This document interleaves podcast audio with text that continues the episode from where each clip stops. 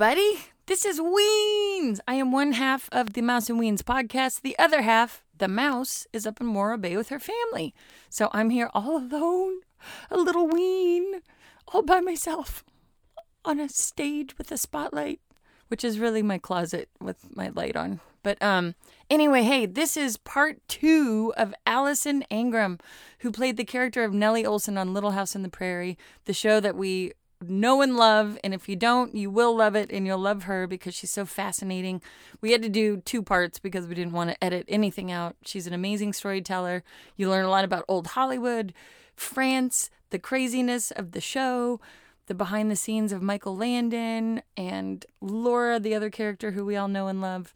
And if you don't, get to know her too.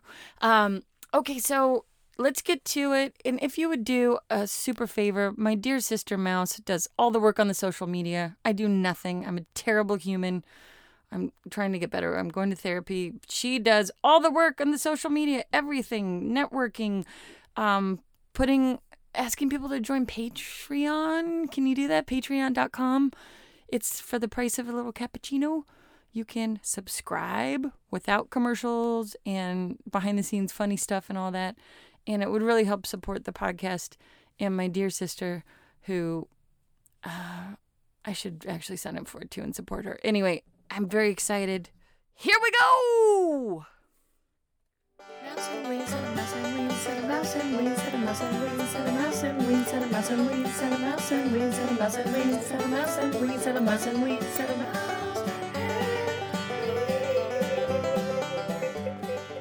You seem so grounded for having such a Hollywood life. And then what about did anyone go off the rails on the show? Did you have No, any drug we addicts? And, Fast a little house, no arrests, no convictions. We're very proud. that's uh, like unheard of.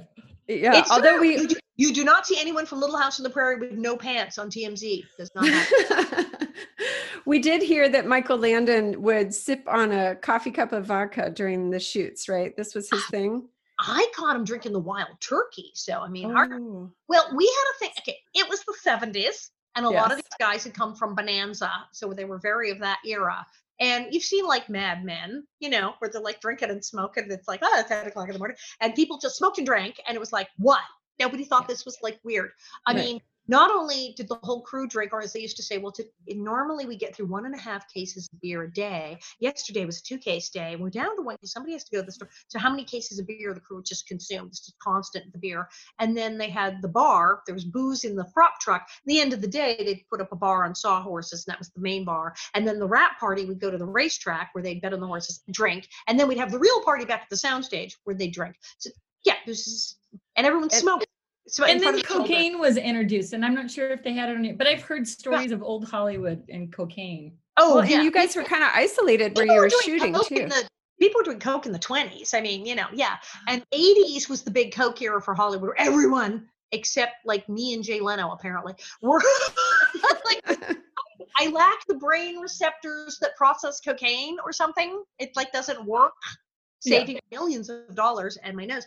Um, but yeah, Little House wasn't really. Thank God we weren't a coke set. A lot of people like full coke, they were everywhere. But we were apparently a booze and cigarette set, like hardcore. And nobody thought this was weird. Nobody got tired or went to sleep. They somehow were all speeded out and were like awake. I don't know how. And I did. I remember being the prop truck. Uh, Michael just saying, you know, the usual. The usual is like forfeit and the wild turkey jug into the coffee. I don't know how he did it, um, but that's what people did. That and like even the food, like now, if you, uh, these days, a craft services table where you'd have snacks for the actors, you would have vegan options and gluten-free options, and there'd be a bunch of healthy stuff. There'd be fruit, there'd be vegetables, there'd be food. We had urn of coffee, urn of hot water, tea bags, sugar, milk, and big boxes of donuts. The choices were donut or bear claw or eclair. There was no, there was no health food. There were no like oat bars.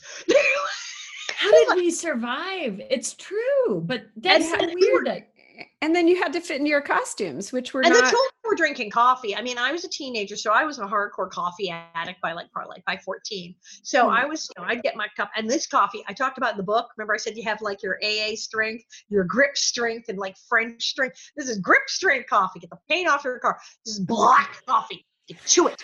And Go girl. Go girl. milk and sugar. I would drink that stuff. And the problem was, is little kids, like little Robin and Rachel, who played Baby Carrie, wanted to drink coffee. And Melissa and I were like, you really can't. So we'd make the, we'd get like a cup of milk and put a little bit of coffee in it for them, so mm. they were drinking coffee. They wanted to be big girls. That's I sweet. know. We, did, so we that didn't really want, we didn't want to poison the small children. We did draw the line at that. Yeah. That's very nice. And then in your next play with the dead baby in the drawer, that's a whole different story. Oh, Was was that- that in the drawer? That was the best part. It's like, where, where, bam. so somebody asked you, and I'm sure you get this question all the time, and I can't find who asked it. Um, but you were friends with people on set. You and Laura didn't have any. There were no issues there, and you were friendly with everybody. Um, People want to there? know the beefs. Oh, sorry. yeah, Jen. all the all the gossip. This is the fun stuff. First Yes, we kisses, did. crushes, all this. Our idea of a beef on Little House was like, well, I won't sit with you at lunch. You know, we didn't really get really hardcore. Um, the, the fact is that um, Melissa Gilbert and I bonded immediately, which is hysterical because we were the mortal enemies. So of course we got along the best. Um, and everyone generally got along. Yes, it is true. You're gonna hear it again and again. Melissa Sue Anderson, who played Beautiful Blind Mary, her mom was very protective and apparently she's recently even said well she was told like don't fraternize with the other girls. Like oops we didn't get that memo. Um so she and as i said she, i think she thought that melissa gilbert and i were juvenile delinquents and she was probably right. Um so she just would not not having it she was not going to be friends with us. Was just never going to happen. And so she was kind of like uppity standoffish. We're like okay what do we do? Said, "Uh, okay but we weren't like horrible. We don't go beat her up for it. Um and and then it was weird too because we had people visit our set from other shows because people would guest or people would be at MGM and people would wander over from other sets. And someone once said to me because we were talking about somebody was fighting with someone. They went, "Oh, stop! You call that fighting with someone?" They got restraining orders against each other on half these shows. You guys are so wussy. Your idea of hating someone is you're not speaking to them for three days. Please. You're so 1800s. That's like an 1800 squabble. Come Right. on. Well, because we Yeah. would still at Christmas we'd still buy everybody presents. What presents? You're like, well, I'm kind of mad at her, so I won't buy the like the nice presents. Like, oh, we did that. We all wanted for the Christmas presents. Went to the party. What is it? Where does that come from? Does that come from the top? Is that a Michael Landon thing? Is it just because? Do you think it was the material you were doing? Very much. I say it was Michael Landon. Second show, he laid one of the things like, okay, like I said, none of the kids are in jail. Hi. Um, we all went to school. You meet some child actors that can barely read and write because they didn't have. They're supposed to have by law three hours school, four hours work, one rest of recreation. But some people didn't. They like bribed the welfare worker, like didn't do it. No, no, no. We just just another interview, my eight million interviews. Just did one the other day with several cast members and with um Susie uh Susie McCray, who's the casting director, was married to the producer Kent McCray, and we talked about that. And I remind her, I said, "Remember, remember Ellen Manier, the teacher with the stopwatch? With this child has 12 more minutes of school." And she's like, "Right," and everything would come to a grinding halt, and like they make it. So they took it very seriously, and they took all of those rules seriously, and they were very careful making sure we kids were protected. And Michael also was very like, "We are here to get the show done." He loved practical jokes. He loved to giggle. He loved to laugh. He was breaking the tension, but it was also like, yes, and we're going to finish all of these pages today. And we're going to make this entire hour long, like a feature film cinematic monster in like five, six days. Boom. So he ran a tight ship. Yeah. So he's running a tight ship. So you you did you knew your line, you showed up, you did your job. So the idea that you were going to hold anything up because oh you were having a bad day or so and so doesn't like so and so, it would be like I don't care. It's like yeah, you left. It was the demilitarized zone. You left that there. It's like well, if you don't like them or this, that's great, and you can leave that in the dressing room because we're going to make a show now. Wow. And so we just did. It was like, well, time to go to work. Eh, what are you going to do? That's great because so many shows fell off the rails because of that. So great. And it probably kept you safe and structured and professional. You're still doing this today where you're showing up and being very that that was the biggest like what do you inherit from michael? The work ethic the little house in the prairie work ethic. And okay so you know i go to france right? These are these french stories. So i was in france. I did a movie in france jean-pierre mocky. Oh i talk about him in my stand-up act. Because hilarious. But one of the things that happened i got on the set and mocky was famous for being like french roger corman in a way i mean he would cra- he would make entire movies in 12 days and then spend like a month editing and like I mean, if you go to his IMDb, it's like he like made all these movies, and they were hilarious. They were all very dark, weird comedies. So I'm in this thing, and I had been warned. A lot of people didn't like to work with Mocky because he was so outrageous and always Mhm. going motor, motor, action, and like yelling and screaming and on, and really nuts and vulgar and crazy and awful. And he wanted to shoot this whole movie in a couple days. So they said French actors were used to well, maybe we'll have a cigarette and we'll talk about it for a while, and then we'll have some wine, and then perhaps we'll shoot later in the afternoon. So they were like, What is happening? This guy's. So I get there and I'm like, I'm good to go. I was in TV. And indeed, we we kind of came to work at like 10 a.m. and we had something to eat, and they hung out and people were drinking wine. I'm like, okay. Luckily, the Argentinian key grip said, I made a pot of coffee. Come in. Um, so the Argentinians were drinking coffee in the corner. I was with them. Uh, they had they had every country represented. The, as the Argentinian said, "Don't worry, we've got six languages spoken on this set, and when the guy from Zimbabwe gets here tomorrow, it'll be seven. So you're covered with every Oh need to do." God. um, he was not kidding. He was not even joking. So um, we did. So it was a very fun set. But he would shoot and he'd go, okay, go. And we'd like do the scene, wrap it, and and you do like maybe two takes. And next setup, he would go, okay, moving on, prochaine, la prochaine, motor. And everyone like they'd go hurtling around. Then the next setup. And I'm going, oh, very efficient, you know, like like mm. TV. And I a couple hours in, one of the guys goes, now, are you okay? And I'm like, yeah, I'm okay. And he's like, a lot of the actors, it's a terrible, terrible fast pace. And I said, none of you have ever worked with Michael Landon, have you? because that's what you do in a TV series. You shoot the scene, you go, okay, cut, print, next, and they like start moving the furniture. Yeah. Wow. See, good. This is good so it served training. me well. I was able to work with the infamous, infamous Jean-Pierre Mocky, and I had a blast. And his speed didn't bother me at all. And it was Yeah. fine.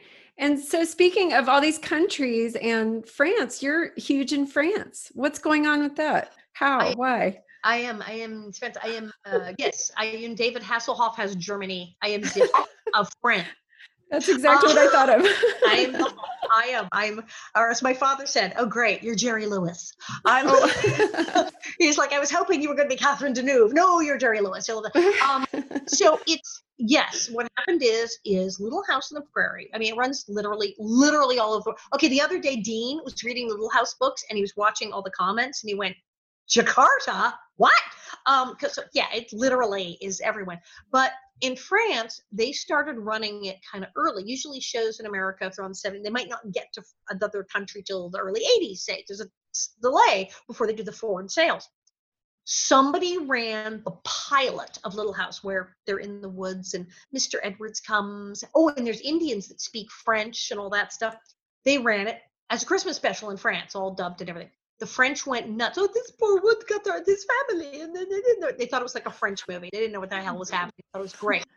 They demanded the series. They wrote to the TV guy and said, "We need this show. We, if you do not give us the show, we will tear the place apart."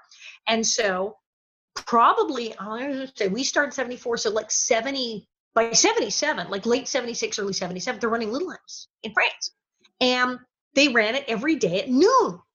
What do French people do at lunch? They go home. And they still do. They still do in many places. Back then, that was it. Everybody went home for lunch. Everybody left school and went home for lunch. Now, some kids stay at school and brown bag and have a cafeteria, but about half of them go home for lunch. And many people will go to the break room now and eat in the break, but they mm-hmm. also go home for lunch. So billions of French people are all like sitting there home for lunch. And at the time, there were two channels. Oh my gosh. So- Shall we watch the weather report or Little House in the Prairie? So you created this whole fan Oh base my over there. Amazing. What was it like? So what happened like when you first emerged as a human in France? Did you show up there personally and Yeah, I didn't know. I knew they watched it in France. I'd gotten mail. I knew it was big in Germany and big in Japan, big in France, big here, and I'd heard stuff. I didn't realize Argentina. I found out about later. Apparently, they're bananas for in Argentina. So all these strange countries are like. So I got this thing. Come do this talk show. There's this talk show in France. Okay, and they, you know, we'll pay you a bunch of money and fly out. Ooh, fancy. So I'm going to go. But I get there, and suddenly, like, I'm the Beatles. like the limo, the driver, the car driver, having to like circle the hotel because people are mobbing the cars. We're trying to get back. Like, what is happening? And I get to the talk show, and there's a studio audience. Oh, a three-hour long live talk show. Who does this? Wow. Um, Insane. And they would have and all these stars. They would just shift. They'd have a table full of people, and then they go, "Okay, you're you're done," and they don't get up and leave, and then a bunch of other stars would come in. I'm like, "What is happening?" And it was the nuttiest, most insane, chaotic thing. They had uh, they were standing on the table and shooting people with super soakers. I mean, it was really nuts. And I was like, I and then they start doing saying, Who is our guest? And they're putting up pictures of people from Little House on the Prairie. And the audience is yelling out their names. Oh, Caroline and Dr. Becca. Yes. And so, like, okay, who is there? And they're trying to guess. And the doors open, they play the music, and I come out. And they go berserk. And oh my God. they're singing. People in France sing the theme song. There are no words to the theme song. Da, da, da, da, Da, la, la, la. This whole studio, people going la, la, la, la, like the religious song. And I walk out, I'm like, ah, what is happening? And I said, and they're just so bananas. And um, and then, and then the other actors, the actors, be um, do you ever see um uh Amelie, the thing, the movie? Oh, Amelie? Yes, love The- Amelie. The boy who worked at the grocery, who had the bad arm, that's Yep. that's Yeah, Jamal. Jamal uh, Debbouze, huge star in France. He's there. He flips out and starts speaking. He tried to speak English. His English was not great. I. I cry in my room. I cry and I cry. Why? Why are you all so mean? And he starts like screaming out. um. Yes, it was like that. So I'm just going, ah, ah, what is happening? It's like the wind is, a, and I had to have a thing in my ear because I didn't certainly didn't speak enough French to handle any of this. So I totally get mobbed everywhere I go. People are bonkers. I'm like, well, I'm, I'm going back. So I wound up going back to another talk show, and then people are just out of control. And then next thing I know, it's like, well, Patrick, Patrick uh, Loubatière says, you know, we could do a show. I mean, I could take your show. I could, you know, he's a writer. He said I could do a thing. Uh, it would have to be whole adaptation because some of the jokes they don't know who the heck you're talking about, and then the other things they do translate to French. So We could do a French version. And I'm like, you're crazy. So he'd never done a comedy show before, and I didn't speak French, so we decided to do a comedy show together in French. Why not? Why not? It was a smash. He had to learn how to be on stage. I had to go learn French. So I went back to school and learned French. He figured out which end of the stage was which, and now he's hilarious. And so we wound up with a tour, Confession d'une Gosse de la Prairie. Then he wrote a second show called Le Mal au Trésor de Neliance, which is what we're doing in January and February. And um, I'm bummed we have to eventually get back because he's working on a third show. Oh my gosh. It's all the shows sold out, sold it. Every show sold out, standing ovations, just mass panic. And then during this, I met Jean Pierre Mocky. I was on a talk to him. Jean Pierre Mocky was there. And Patrick was like, I am going to chase him down the hall and make him put you in one of his films. wow. And And it worked. and then I was in a movie. So, yeah. There you How go. did the French Oh did, gosh. did they treat you the same way as a character as the Americans did? Did they think you were bitchy and No, they they they love me. Oh, and that's like, I love the French. French. I always say it's a cultural difference. They they don't think Nellie Oleson's mean. They think she's French. See, this is a French thing. Um, they do. They love me. And in fact, on the talk show, I, I talked about in the book, they were arguing like Jamal's freaking out there, and then they all start getting to each other. And I'm like, wait, what is happening? The tra- they can't even translate fast enough. They start talking, and this one guy says, "But Nellie was a child without a smile." And, and she was so sad. And I said, Well, yeah, she was jealous of Laura, I think. And then they had this whole discussion. And as I said at the time, I was apparently put on trial. My character was on trial on French television with this whole panel of people, and um, it was declared a crime of passion. I was jealous of Laura. I was a sad child. It couldn't be helped, and I was apparently um, found innocent under French law. Oh my gosh. It sounds feel good? it sounds like therapy. This is great. Good. So weird. So the French decided poor Nellie just needed to be loved. And besides, here's Alison, and she's kind of funny, and we like her. And that was it. My sense of humor, their sense of humor meshed.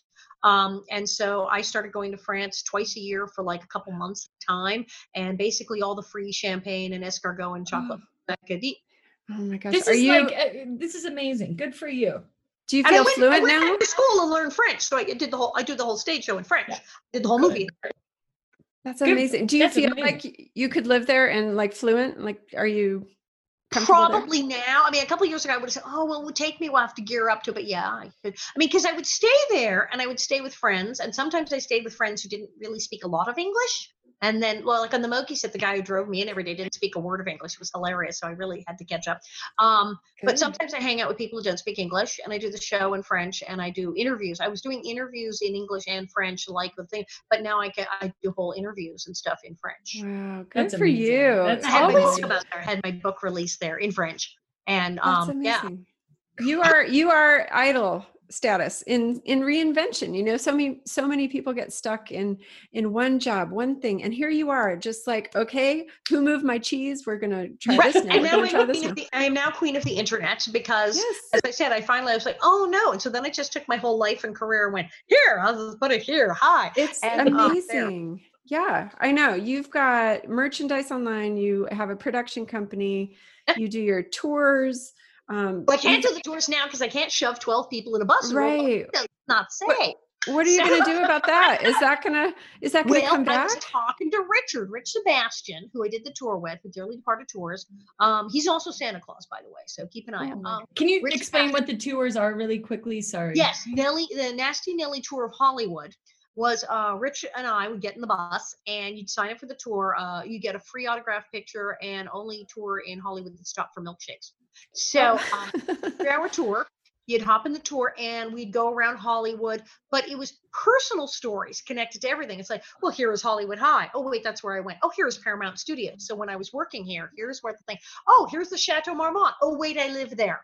And so all these landmarks, but all the best landmarks in Hollywood, I either lived there or worked there or went to school there or know somebody. So it was like literally all personal stories about all these famous places. And we went by Michael Landon's house and we went by Liberace's house. You bet we went by Liberace's house.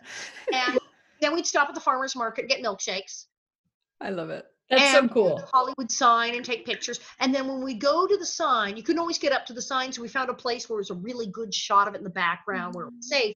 But I would bring um well it's not the wig, but it's a copy of the wig and some Yes. bonnets. And so people could take a picture with me and the Hollywood sign with or without the wig.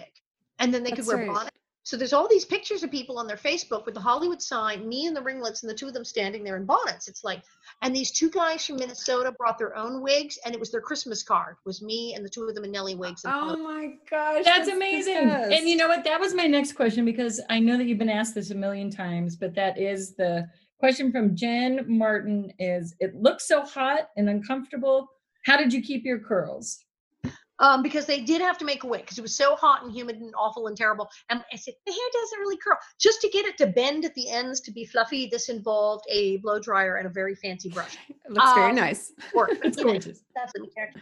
So, but um, my hair's very straight. So I showed up the first day and they said, You're supposed to be in curlers. And my Auntie Marion said, What? And so I was sleeping in curlers at 12 and, and, and, I'm coming in at like four in the morning and they would clack, clack, clack, clack, clack with the curling iron. Awful, but they make them work. So if you watch the first few episodes, you can see my bangs are a little straggly and the curls because they were doing it by hand. And then a couple episodes in, they said this is a nightmare. So they brought in uh, Ziggy, Ziggy the wig maker of Hollywood. I think is still alive. He was old then. He's Ziggy- famous. Ziggy, Ziggy, Ziggy Geike. I think. He made famous, famous wigs in Hollywood. You know, Betty Davis. Everybody. So he comes in, and then Larry, who was Betty Davis's hairdresser, and then Gladys, and who'd worked with Marilyn Monroe, and all the makeup and hair people. Marilyn Monroe, Joan Crawford, Betty Davis. That's they work with. So I got Betty Davis's hairdresser and Ziggy, the wig maker, of the stars, and they built this thing like on my head. So that's they finally did. They made a wig and custom made, and it was stunning. Um, giant metal comb right here, so that it would stay on, which was like, and um, many, many, many pins. It was excruciatingly painful and uncomfortable, hot. And like sometimes my scalp get cut a little bit, you know, um, but you know, eight nine hours of where, um, and it, it would come off at the end of the day, and I'd be like, Oh, um, You had to keep it on in between takes and everything. Oh yeah, because it took like an Oh. hour to put on. It was a nightmare. It was a, Oh it was whenever I watch shows with period stuff from the 1700s, 1800s, I'm like, ha, ha, ha.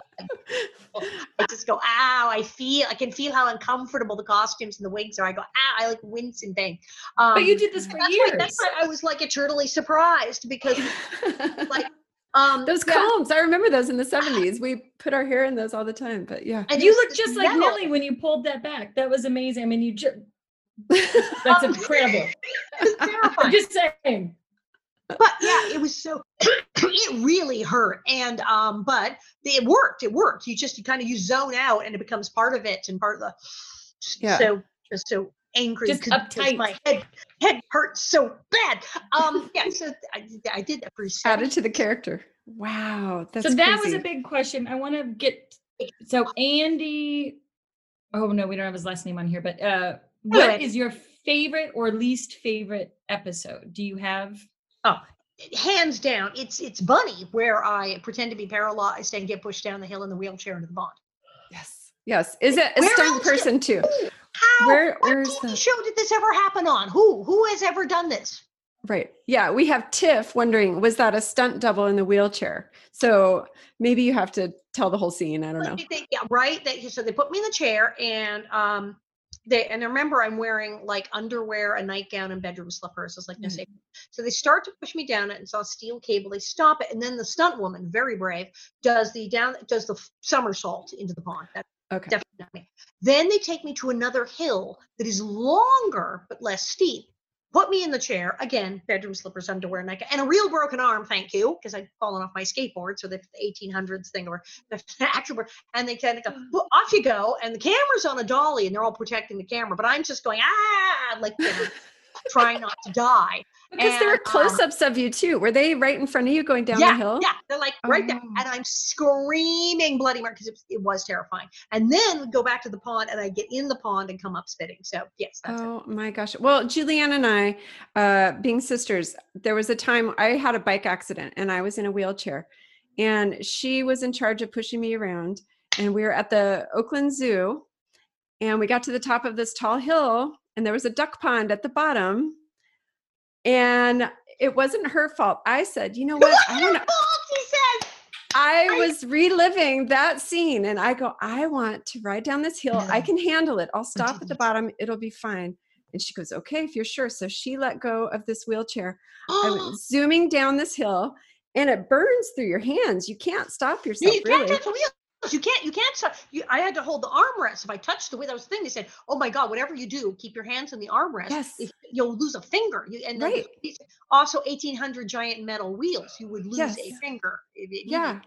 So I went thump, thump, thump across this little strip of lawn. Luckily, in front of the pond, there was a chain link fence. So I hit it and I bounced off and I flew out of the chair and I was crumpled in a pile with all my bandages on my knees from my bike accident and on my hands. So I had a real life Nellie Oleson moment, just not the mud. so horribly dangerous, as I now know. realize, no doubt. Um, yeah, because wheelchairs pick up momentum. They're heavy. oh yeah. They're yeah. quite heavy, and the wheels going. They pick up enormous momentum if you push them down a hill, as I Yeah. discovered. Because I was like, "How fast is this thing going?" It's Yeah. you get going, and it does. It goes really, really fast. It goes faster as it goes down the hill, and you can't stop it. By the bottom of the hill, it's really talk about you know, yeah, it's it- Yeah. all Yeah. that inertia momentum stuff. It's going like 60 miles an hour by the time you get bottom. No, it was scary. It was life flashing in front of me kind of stuff. So Okay, we have this is Brilliant. Ali Morjic, who is a super, super, super fan, who happens to be Joelle's best friend, and she we grew up watching all your episodes Allie. together, sitting on the couch all through the 70s and 80s. best friends, and they would play Little House on the Prairie and dress up Allie's younger brother as one of the sisters, right? And poor Right. Johnny had to play. Yes. It was really my my pretend name was always Laura. I was always riding around with, you know, horses and the whole thing. But then I I also pretended that I was Mary and I wanted to be um I wanted to be ready in case I ever got scarlet fever and went blind.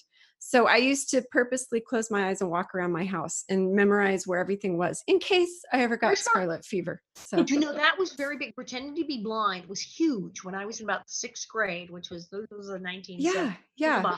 There was a book called Follow My Leader. Am, am I like the only person alive who remembers this book? I don't know. This I don't know that one. somewhere. I have not looked it up to see if it's like out there on Kindle. Follow my leader. It's this boy with a seeing eye dog. And it's about this boy, and it's like, I don't know, it's like a firecracker accident or something. He goes blind and he's like 11 or whatever. And he's very bitter and upset at first. And then they send him to this camp where he's going to learn to, with the seeing eye dog thing. And it's all about how they train seeing eye dogs. And then he trains the seeing eye dog. But it goes through things how he learns Braille and it has a whole Braille alphabet and thing you can learn. And how he learns, like your plate, you know, your milk is at three o'clock and your thing is at 12. All blind things that people learn. And it was a hit. Everyone in my class read this book and were people were obsessed. Mm. And everyone learned we all learned Braille. And several people signed up to volunteer to go train seeing eye dogs at camps where they let you do that. And at least two of my friends blindfolded themselves for an entire weekend and went around the house practicing. These are my people. I'm not weird. I always thought I was weird all these years, but finally vindicated. Thank you. Yes, it was like 1972 Gardner Elementary School. Everyone was blind for a week.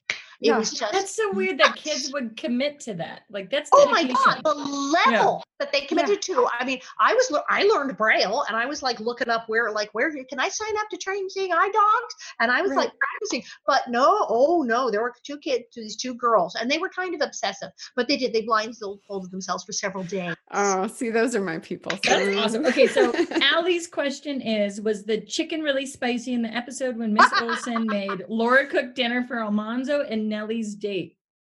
Yes, this was awesome. This episode, the famous cinnamon chicken episode, which is also the mud fight episode. Was uh, real mud, real mud. Okay, um, the chicken. No, it was ordinary chicken. And in fact, Dean and I sat there going, "Okay, so what do we want to do? Do you want to, do you want to put like some pepper on it?" And I said, "Well, I think we can do. I mean, we can. You know, hello, we're both like highly trained. We can just do this." And he said, "Oh, I want to put like a little pepper, just like like prime on the pump." He's like, "Just to give you that, you know." Sense memory and as soon as you smell the pepper like it'll kick in or like yeah. So we got to then we shook put like two shakes of pepper on it just to sort of give us the feel. But as soon as we got it saw and, and as soon as i saw his face when he went ooh it was like i started to feel it too. It was totally psychological and we got into it. And no that was acting. It was perfectly good chicken. We actually finished good. it later but we were like hacking. When i had to chug the water and I, you probably noticed my eyes like went like out of my head. So i'm chugging the water and it's a big glass and i couldn't like fin- and michael goes no no no fill the glass back up. You have to chug that whole glass of water. You have to do it. Oh my god. I'm like but he said uh uh uh you're gonna do it. And he says look I, I said but it's like coming out my nose. He goes i don't care if it comes out your ears. No this is great. Trust me. Just chug the glass of water. Just do it. And he's like chug the water. And while i'm chugging he's like don't you dare put that glass back down on that table. He said if she puts the glass back down fill it back up keep it rolling don't even cut he Oh said, "We will stay here until you've until you've." And I'm like, "Okay." So that's what, boom, boom, boom, and you can see water comes out my nose, probably eyes, and my eyes get bigger and bigger. And I did. I chugged the glass, and it was genius. And then he said, "Print," and as you see this, Oh, it's the it best. but I thought I was going to drown. Um, so we did that, and then the mud fight. Um, yes, that area was a duck pond in the winter and a cow pasture in the summer. And so then they hosed it down. So it was mud, uh, not all mud. It was also cow poop, duck poop. Yeah, yeah, yeah. cow- And she Oh. gets me in that headlock, and you see her hand come around with a wad of mud, and it goes right in my mouth. You can see it. Yes. Yeah, yeah, yeah, yeah. You were eating poop. Awesome. Lick of tail. Oh no. So what'd you do at work today? I ate shit. And they had a set medic, and the set medic comes over as we're doing this company says, No, I have to tell you didn't I gotta make sure you guys didn't get any of this in your eyes. It's totally unsanitary. So did you get any in your eyes? And I said, My eyes? I just ate like a quart. What is that gonna do to me? Did you get sick? Did anything happen from I it? did not. Um, good. also, you may have read in the papers because we were in Simi and um, out near it was out near the Rocketdyne plant, the famous Rocketdyne plant. You read about this? It was the they had a major radiation leak back in in Oh my 60s. God. and um, they had a, a jet fuel leak too. So there was the chemicals. Or they told me it was benzene, hydrazine. So there was like jet fuel stuff in the water table, and there's been lawsuits and cancer and like investigations, and and the Rocketdyne thing really was bad. It's like a super fun hazmat cleanup site, and it was like oh I don't know a quarter mile up the hill from where we were. So um, yeah. So now they're going oh my god, uh, and I even talked to I said well were you exposed to any water on the set? Yeah. on the mud. Yes. Um, so the mud. So it was, um, you know, cow poop, duck poop, and ostensibly radioactive waste of some kind, some jet Awesome. fuel. Don't really know any combination thereof. Um, which I Maybe am another arm that comes back and massages your what work. my my husband says I don't need a light night light to read. She glows in the dark. Um, but yeah, apparently I I've been tested for everything. I am apparently impervious to duck shit, cow shit, and radioactive waste. Oh my That's a good quality in for life. you. Congratulations. Oh my goodness. All right, All now our last question. Yes, I and was going to say we're getting near our end. I was gonna say it's like it's six o'clock, isn't it? We're like been here for days. I love it. It's so it's amazing though, but we I'm haven't. having Like, there's so much. There's so much more we want to do. Oh my god. Yeah, we yeah. we haven't even gotten into your advocacy work and comedy. We got to. We have a question that says any. Bonnetheads, go to my Facebook, go to my Twitter, go to my Instagram, go to my everything. Uh, protect.org is the charity. So yeah, you, you can look look me up. We're gonna Yes. put all of that. Joelle's gonna put all of the links on everything. right, So. Okay. yes. but you know, you're doing such amazing work. So I I have a couple questions, but this Yes, guy yes. Andy, our good friend Andy, has any advice that you know now that would have helped you back then. That's a broad question, but Yeah, yeah. No, let me ask. Um, um, I've been telling other child actors, uh, don't do drugs, stay in school, which sounds really silly. But when you look back and you go, okay, how much time got wasted from drugs? How many delays in getting around to doing things because you were high? and that's if you weren't like a giant drug addict and like had whole years go by you. So how much time? And when you look at like big celebrities, big stars, most of whom are like sober now, you never hear any like you never hear any of these rock stars say, "I am so glad I did that heroin for ten years." yeah, Right. It, it ne- never comes out. None of these actors. When Robin Williams talked about how he was on cocaine, then off cocaine, he says, "What do you say? God's way of telling you you have too much money." Um, you never hear anyone say, "Yes, when I was doing all that cocaine, that was just the best part of my life." No, you never hear that. You never hear that. Everyone who did that later goes, "Man, what a disaster! I so God, if I could only get those minutes back." So probably you should maybe not take a bunch of drugs when you become famous. So there you go. Um, the other is stay in school. Um, the kids who did have the three-hour school on the set and actually maintained their grades and went back to the regular school seem to have a lot more functional things kind of going on. And it's sure life is so much easier when you can read and do math. It just is, especially math, because people will steal your money if you can't count. Um, they will. If they think you're dumb and don't know math, it's just the contracts. Okay. Um, so it's important. And the people I know who were denied an education, things went wrong, their parents weren't on the ball, the producers weren't letting through hour school. They've really had a tough time of it. They've had to go back and play pickup and go back to school. I mean, I went back to school. I wasn't as deprived then, but I went back to school and made sure I got, you know, the rest of my credits. Because I, I left school, I got the proficiency exam. So I graduated, but then I went to I went to local college and took some courses. So and then, then I went back to school and learned French. So I'm sort of caught up. But yeah, eh, you don't to to wind up at the time when you're on TV and you're young. It's like cool. I don't have to go to school. Why am I studying? I already have the job I want. Ah, and people are doing drugs. You go, well, that seems fine. They say it's fine. They seem to still be working. But when a hundred years later, you're like, yeah, probably if I'd actually paid attention in school and not been stoned, things would have gone even faster and better. And what? Uh, the other is stay out of the sun. Um, because I look like this. This is called this. There's your face, and this is your face on drugs. This is called don't smoke, don't do cocaine, and stay out of the sun. Good You're for gorgeous. you. You're She looks, I know, you look do. wonderful. It's amazing. We so appreciate you being here. Jules, did you have any other questions or you Well, were yeah, I've got like a million, but I'm gonna I know. narrow it down to one. Okay.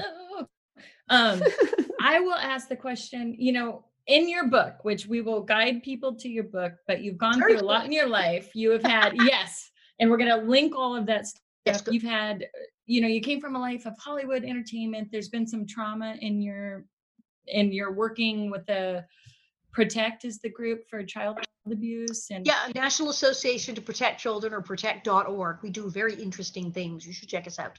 Yes. And you, having gone through everything that you've gone through, and good and bad, and right and left, and crazy Hollywood, and all the, you have such a amazing, bright spirit. I have. Do you ever get depressed? Are you just happy all the time? How do you do it? I do. I mean, I mean, technically, um, and, you know, I sort of said the book, you know, 22 years and three shrinks later.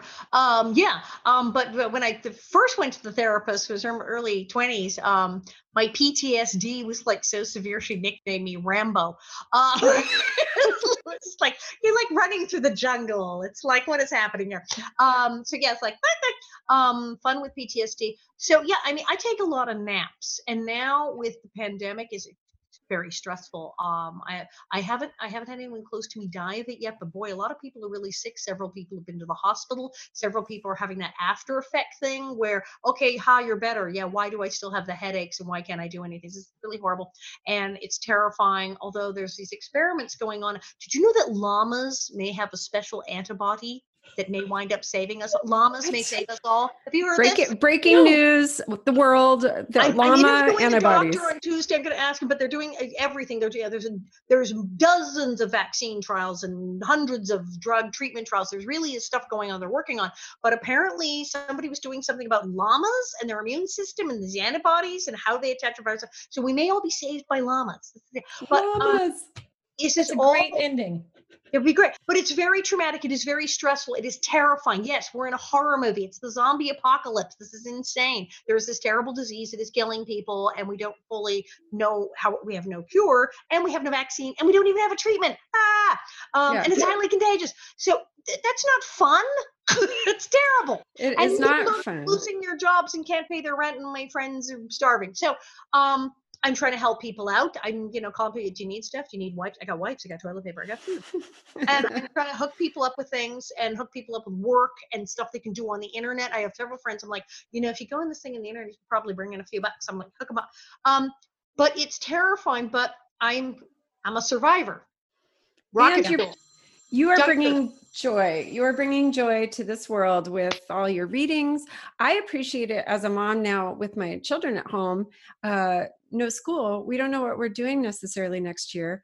And I have actually pulled out all my old little books, little house books that I had as a kid and saved for my daughter. And she and I read in bed each night.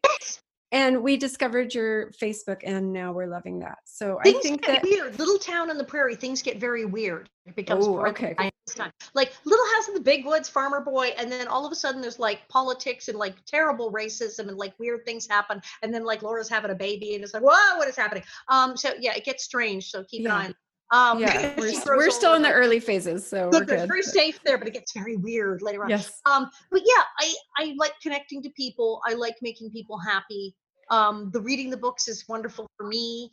Um, I do find that all of this stuff is stressful, and I go, I need a nap, and I find myself taking naps. I recommend this. If you just find you're tired and things are getting weird, and you're like, I feel weird, I need to lie down. Go lie down. Take a nap. Relax. Go play in the garden. Take a break because it, it is it is stressful. It's very wearing on people.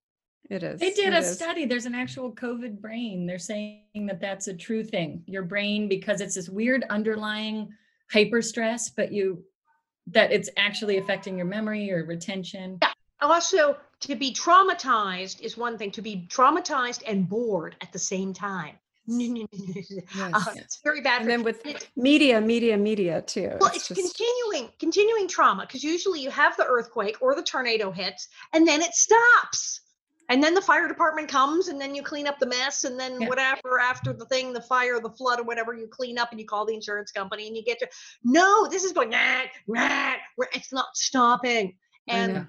That, will make you nuts also did you know that and here i am we're on the zoom thing did you know that doing too much zoom is also terrible for you I can imagine. The I'm talking to my light and everything computer.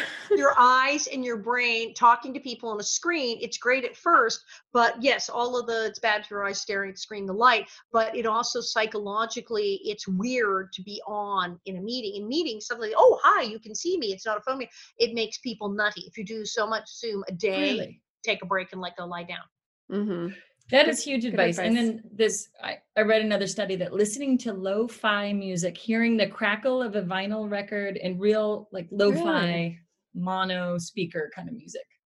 Huh. So that's why that's why dean butler's playing all that Pa's fiddle stuff and everyone's like ah yep yep yep yep yep yep Yep. That's it. Boiling it down to basics, family values, and just being home and, and trying to enjoy it while we can and, and make the best of it. So thank you so much for thank you thank you for having Wait a second. I want to end on the one thing. Yes, do you know?